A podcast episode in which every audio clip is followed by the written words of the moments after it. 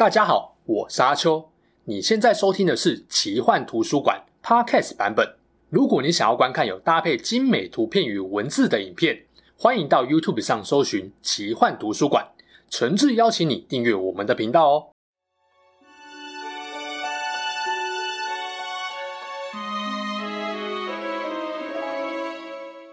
Hello，大家好，我是阿秋，来聊聊神秘奇幻的主题故事。开头先跟大家说个抱歉。最近咬到舌头，所以有点大舌头。在英国奇幻大师托尔金创造的中土世界里，一般人最熟悉的肯定是《哈比人历险记》跟《魔戒》三部曲。电影拍的精彩不用说，大致上也还算是能够忠实还原小说内容。但对于喜欢精灵这个自带仙气种族的观众来说，可能就觉得不太过瘾的。毕竟精灵在电影中戏份只能算是配角等级。精灵在中土世界算是配角吗？当然不是。早在伊露维塔唤醒人类之前，精灵就已经在阿尔达当了几千年的主角。那为什么很多人不清楚魔界的精灵历史呢？因为电影没有拍呀。精灵史主要内容都在小托尔金整理老爸生前遗稿所出版的《精灵宝传》里。那干嘛不拍成电影呢？原因有一点复杂。除了版权跟小托尔金不满意电影改编之外，另一个重要的理由就是太难拍了。电影《哈比人》跟《魔戒》的故事，电影拍了六集，对吧？严格来说，《魔戒》一集就抵正常电影的两集时长。按这样来看，应该是九集的电影分量哦。但这只不过是《精灵宝钻》五大部分里面的最后一个部分哦，还不是全部。前面四大部分。二三四都涵盖了很多精灵种族的发展史，重点是精灵种族的分支，还有角色人名错综复杂程度非常惊人。如果不信啊，你直接把《精灵宝钻》找来看，就知道我有没有唬烂了。扯远了，今天这一集其实想要跟大家聊聊几个大家比较有印象中土世界的精灵王，让我们来试着比较看看，到底谁的实力比较高强。他们的王者地位是名副其实，还是根本过誉了呢？中土世界的精灵就跟人类社会一样，有很多分支，也在不同地方建立起自己的国度。因为是属于精灵宝钻的内容，这部分我会尽量简单扼要，让大家对于精灵的种族分支有一个基本的概念。中土世界的最高神是伊露维塔。创造出了埃努跟易雅后，基本上就不太管事了。后来，埃努中的维拉们齐心协力，打造出了阿尔达这个世界。由伊露维塔亲自创造出来的精灵跟人类，也先后在阿尔达苏醒。在远古的双树纪时，精灵率先苏醒于中土大陆东方的库维因恩。不过啊，维拉里面最叛逆的米尔寇，不好好待在贝列盖尔海以西的诸神之地维林诺，喜欢跑到中土大陆上面为非作歹，就变成了第一代大魔王。米尔寇诱拐了很多精灵，把他们囚禁起来，经过了长时间折磨，堕落成丑陋邪恶的半兽人。后来诸神决定制裁米尔寇，远征中土大陆，扫荡了米尔寇的根据地，把他抓回维林诺。经过了这场诸神之战。诸神对于要怎样处置精灵有了不同的意见，有的认为不该干涉精灵的生活，有的认为精灵实在太美丽、太可爱了，应该要主动保护他们。最后，诸神决定召唤中土大陆的精灵，让他们往西跨过贝列盖尔海，到诸神居住的维林诺里，接受神的庇护，并见识维林诺双圣树散发的耀眼光辉。精灵们得到诸神的消息。一脸茫然，因为他们没有见过诸神，也不知道维林诺的确切位置啊。所以精灵就选出三个代表：英格威、芬威、埃尔威，分成三个队伍前往西方探查，史称大远行。他们三个就是初代的精灵王，但也不是所有精灵都想接受神的召唤。有一群不想离开中土大陆的精灵，就被称为亚维瑞精灵。大远行队伍中。英格威带队的精灵悟性最高，外貌最美丽，最受诸神的宠爱，也是最先动身并抵达维林诺的。他们被称为凡雅精灵。第二批抵达的是芬威带队的部族，被称为诺多精灵，拥有渊博的知识跟超凡的工艺技巧。大远行队伍中走走停停最不积极的一群是埃尔威的部族，通称为铁勒瑞精灵。铁勒瑞精灵往西渡海时，在两个地方卡关了，一个是迷雾山脉，有一群不想翻过山脉前进的，就沿着安都因河向南走，变成了中土大陆的南多精灵，也就是绿精灵。而翻过迷雾山脉的铁勒瑞族，到了中土大陆最西边的海岸，又有一群不愿意渡海，选择留在贝尔兰地区生活的，就被称为辛达精灵，他们就是灰精灵。最后，终究是有一群铁勒瑞精灵过海抵达了维林诺，但是带队的人不是本来的埃尔威，而是他的弟弟奥尔维。为什么呢？因为这位铁勒瑞族的老大过海前，在贝尔兰地区的森林里遇到了一位正妹美丽安，神如其名，没错。他是一位麦雅。总之啊，埃尔威见色忘族，也不管自己的使命了，留在贝尔兰地区跟美丽安结婚，建立了多瑞亚斯王国。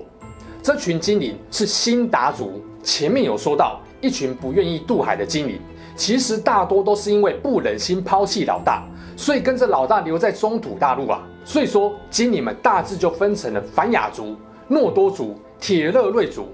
这三支有渡海到维林诺去找维拉，留在中土大陆的主要就是本来没有打算西迁的雅维瑞族，还有不翻过迷雾山脉的南多族，以及跟着铁勒瑞族原本老大留在贝尔兰地区的辛达族。最后讲一下，到了维林诺见到双圣树光芒的精灵后续，维拉给了凡雅族跟诺多族一块地，让他们在上面建立提里安城。后来。维拉老大曼威最喜欢的凡雅族就破格搬到曼威居住的山上，跟神一起过着幸福快乐的日子。英格威表示超爽的。凡雅族搬走后，提里安城当然就变成诺多族的根据地。诺多族因为知识跟工艺技术超强，深受工艺之神奥利的喜爱。诺多精灵王芬威底下有三个儿子：费诺、芬国芬跟费纳芬。后来。这三个儿子的爱恨情仇影响了全族的命运。老大费诺的工艺技巧超越了神，打造出蕴含双圣树光辉的精灵宝钻以及真知金球这些东西。不过费诺出生后，妈妈就死了。芬威再娶了另外一个老婆，这个老婆不得了，是最高贵的凡雅族，帮芬威生了两个儿子：强壮又忠诚的老二芬国芬，以及长得最帅。个性最温和的老幺费纳芬，费诺不喜欢他那两个同父异母的弟弟，再加上后来魔王米尔寇的挑拨离间，导致诺多族上演了哥哥拔剑要杀弟弟的剧码。后来米尔寇偷走了三颗精灵宝钻，跑回中土大陆。费诺为了夺回精灵宝钻，就号召族人前往中土大陆，顺便摆脱维拉的控制。所以有一票诺多精灵就杀回中土大陆。其中一位就是电影中美丽的凯兰崔尔，她是芬威妖子费纳芬的女儿。诺多族东渡中土大陆，后面的故事还蛮精彩的，像是为了找船拉拢铁勒瑞族不成，两族互相残杀。后来渡海过程中，先行部队费诺把后面的船烧光，让弟弟们自生自灭等等的。但这不是本片的重点，我就不多说了。在讲几位大家比较眼熟的精灵王之前，应该有人好奇，精灵是不是可以活很久啊？没错，根据托尔金的设定，精灵不会老，也不会自然死亡。不止外形好看，他们的体能也远远超过人类。尽管如此啊，精灵还是会被外力杀害而死去的。简单来说，就是接近永生，所以活个几千几万岁也是很正常的。而我前面讲到的精灵，多数人应该都没听过，所以接下来要跟大家聊的，就是哈比人跟魔戒故事中比较有戏份的精灵族领袖。严格来说啊，主要有四位，按辈分排序的话，分别是凯兰崔尔、艾隆、吉尔加拉德以及瑟兰都伊。首先聊聊凯兰崔尔，这四位里面啊，他的辈分是最高的，活得超级久。是诺多精灵第一任至高王芬威妖子费纳芬的女儿。凯兰崔尔这个名字是辛达灵语，意思是头戴光芒四射花环的少女，是他的恋人凯勒同赐予的。她是黄金森林罗斯洛利安的女主人，也是精灵三界水之界南雅的守护者。多数人称她精灵女王，其实是一种尊称，因为在精灵族里面，女性是不能够称王的。凯兰崔尔被大家尊崇的原因，一方面是她的辈分很高，另一方面是几千年来的历练，让她的斗气，呃，是智慧已经达到了至高领域。关于凯兰崔尔的故事，托尔金并没有描述得很完整，但是他的强大是毋庸置疑的。据说啊。他是继费诺之后最伟大的诺多精灵。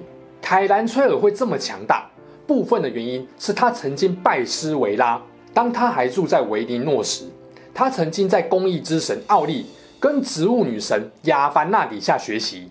后来到了中土大陆，他也从多瑞亚斯王国的美丽安身上学了不少东西。凯兰崔尔有一个能够预知过去、现在跟未来的银盆，但最厉害的是。他通过了魔戒的考验，在第二纪元时，索伦打造了至尊魔戒，灭掉了精灵王国伊瑞詹后，凯兰崔尔获得了水之界南亚。但是他很清楚，只要至尊魔戒一天没有被销毁，他就不能够戴上这个戒指。所以他巧妙利用戒指的魔力来增强自己的力量。在第三纪元，索伦败亡之后，凯兰崔尔戴上了水之戒。展现出更强大的力量，像是时间停止这种事情，他都办得到。不过这时候的他，就算没有佩戴水之戒，他也是中土大陆上最强大的精灵。后来，他用一己之力，就把幽暗密林南边索伦要塞多尔戈多给摧毁。在第四纪元时，他跟着甘道夫、艾隆跟佛罗多等人乘船回到了维林诺。简单来说啊，来到中土之后。他几乎见识了这块土地所有的风霜，并凭借着他的智慧跟力量，让索伦不敢对他治下的土地轻举妄动。不夸张哦，有水之戒的他，大概是除了维拉以外，魔王索伦最害怕的最强对手。第二位是吉尔加拉德，他是诺多精灵王室后来在中土唯一的男性后裔，他没有留下子女。所以也是最后一任诺多族的至高君王，他跟凯兰崔尔都是费纳芬家族的。吉尔加拉德这个名字是妈妈给他的，意思是辐射的星光。他战力高强，武器是神矛伊洛斯，意思是雪亮尖锋。在第一纪元末，维拉出兵征讨魔苟斯后，他在林顿建立了新领土。到了第二纪元，当索伦假好心要来传授诺多精灵知识跟技术时，他是极少数不信任变装索伦的精灵，警觉心跟判断能力都很强。在凯勒布里蓬帮索伦打造出十九枚力量之戒后，诺多精灵很快就发现了索伦的诡计，脱下手上的三个戒指。索伦恼羞成怒之下，就带兵灭了精灵王国，要抢夺所有的戒指。幸亏凯勒布里蓬早一步把气之戒跟火之戒交给吉尔加拉德保管。水之戒则是交给了凯兰崔尔。吉尔加拉德最知名的事迹，就是奋力不懈地抵抗索伦。在索伦势力衰落时，努力扩大势力范围，不只守护了诺多精灵族，还帮助了被神制裁、逃到中土大陆上建国的努曼诺尔人伊兰迪尔。最后，索伦卷土重来时，吉尔加拉德跟伊兰迪尔组成了精灵以及人类的最后同盟。合力对抗邪恶，这两人的神矛跟圣剑所向披靡，带队打赢了达哥拉大战，还围攻巴拉多要塞长达七年。只是在末日火山前的最后决战，还是不敌麦雅等级的索伦而阵亡。吉尔加拉德的陨落和诺多族王室的绝嗣，可以说象征了诺多精灵在中土大陆上的式微。他摆脱诺多王族的自视甚高。用强大的包容心跟人类真诚合作，才有机会让索伦再次沉寂了两千多年。如果不是他，可能诺多精灵会被索伦灭族也不一定。第三位要谈的是瑞文戴尔的领主半精灵艾隆。其实没看《精灵宝钻》的人，有很多应该会认为魔戒时期的艾隆是中土大陆上的一位精灵王。艾隆确实是诺多精灵王族的后裔，但为什么最后一任诺多精灵王吉尔加拉德战死后，他没有继承王位呢？原因在于诺多精灵独特的继承法则，女性跟女性外传后裔是被剥夺继承资格的。艾隆的老爸是有着航海家称号的埃兰迪尔，有人类跟诺多精灵的血统，属于半精灵。艾隆的老妈艾尔温也是半精灵，有一部分麦雅、辛达精灵跟人类的血统，但是艾隆的诺多精灵王室血统是来自他阿妈那边的，不符合诺多精灵的继承法则，所以即使吉尔加德战死后，诺多王族绝嗣，他还是忠于继承法则，认为自己没有资格称王。尽管以他当时的能力跟群众基础来说，称王应该也会获得很大的支持，但他就是没有这么做，显示出艾隆不被权力迷惑的高尚品格。回到历史来看，在第二纪元时，他投靠了当时的诺多精灵王吉尔加拉德，但后来精灵王国伊瑞詹被索伦灭了之后。他就逃到了伊利亚德，建立了避难所瑞文戴尔，并集结残余的诺多精灵，共同对抗索伦。电影《魔戒》开头不是有演一段精灵跟人类共同对付索伦的战役吗？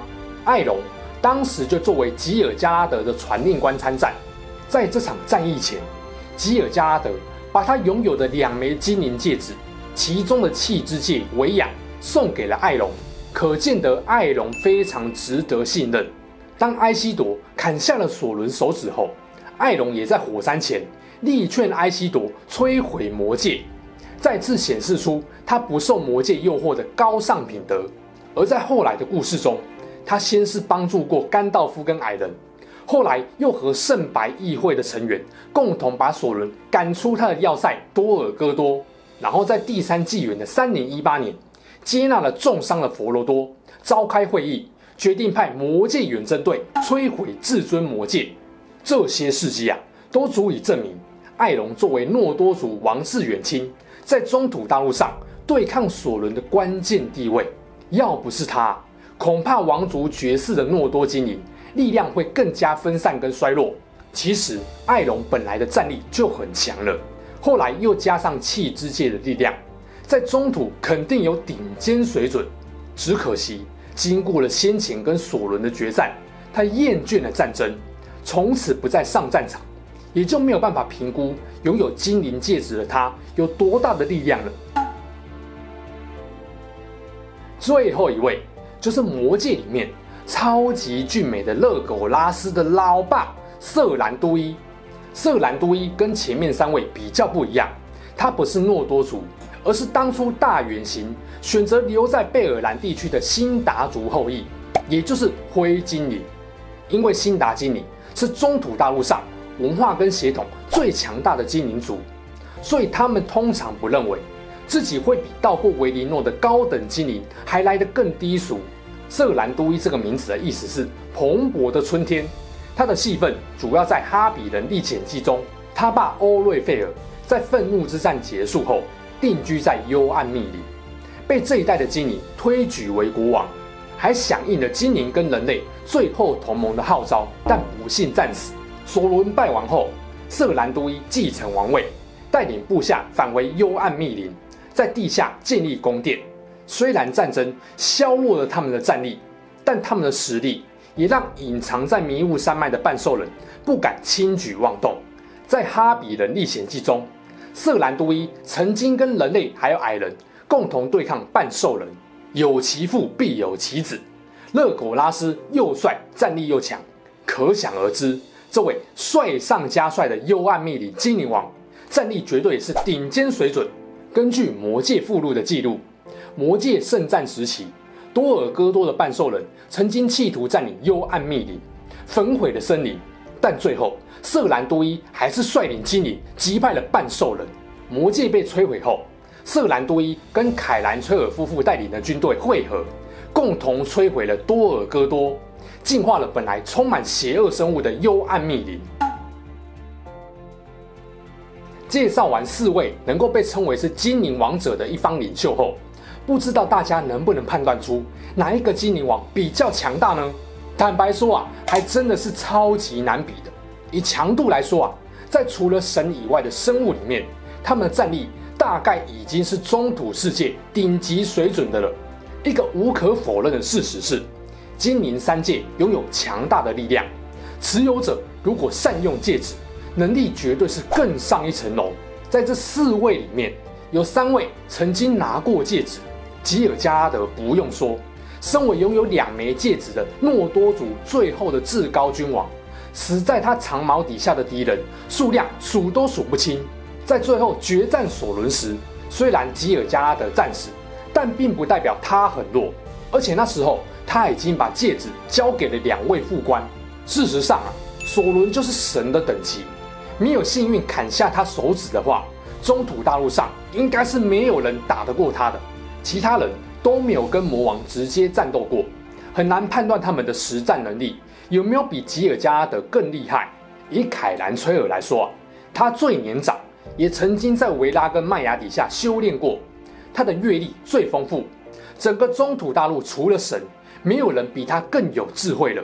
再加上他拥有水之戒，半兽人几次来袭都被他的水之戒力量打到生活不能自理。索伦死后，他几乎是直接铲平了多尔戈多这座要塞。所以你说他的强度高不高？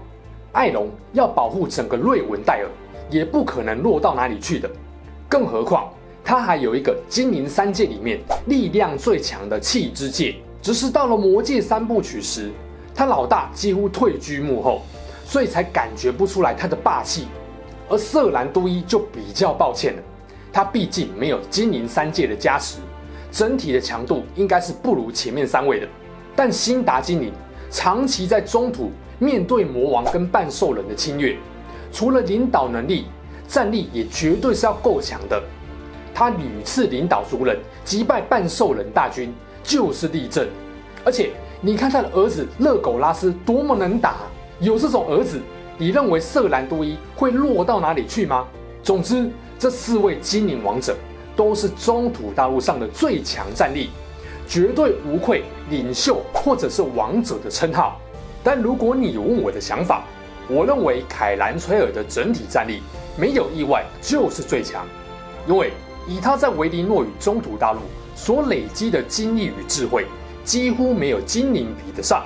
总之，无论你认为谁最强，他们都用自己对抗索伦跟半兽人的英勇事迹，向世人展现了精灵族高贵、坚韧不拔的精神，以及过人智慧与力量。好啦，这起事件就说到这边。如果你喜欢我们分享的故事，记得订阅我们频道。也别忘了打开小铃铛，你的订阅、按赞与留言就是我创作的最大动力。之后还会跟大家分享更多悬疑怪奇的事件，我们下次见喽，拜拜。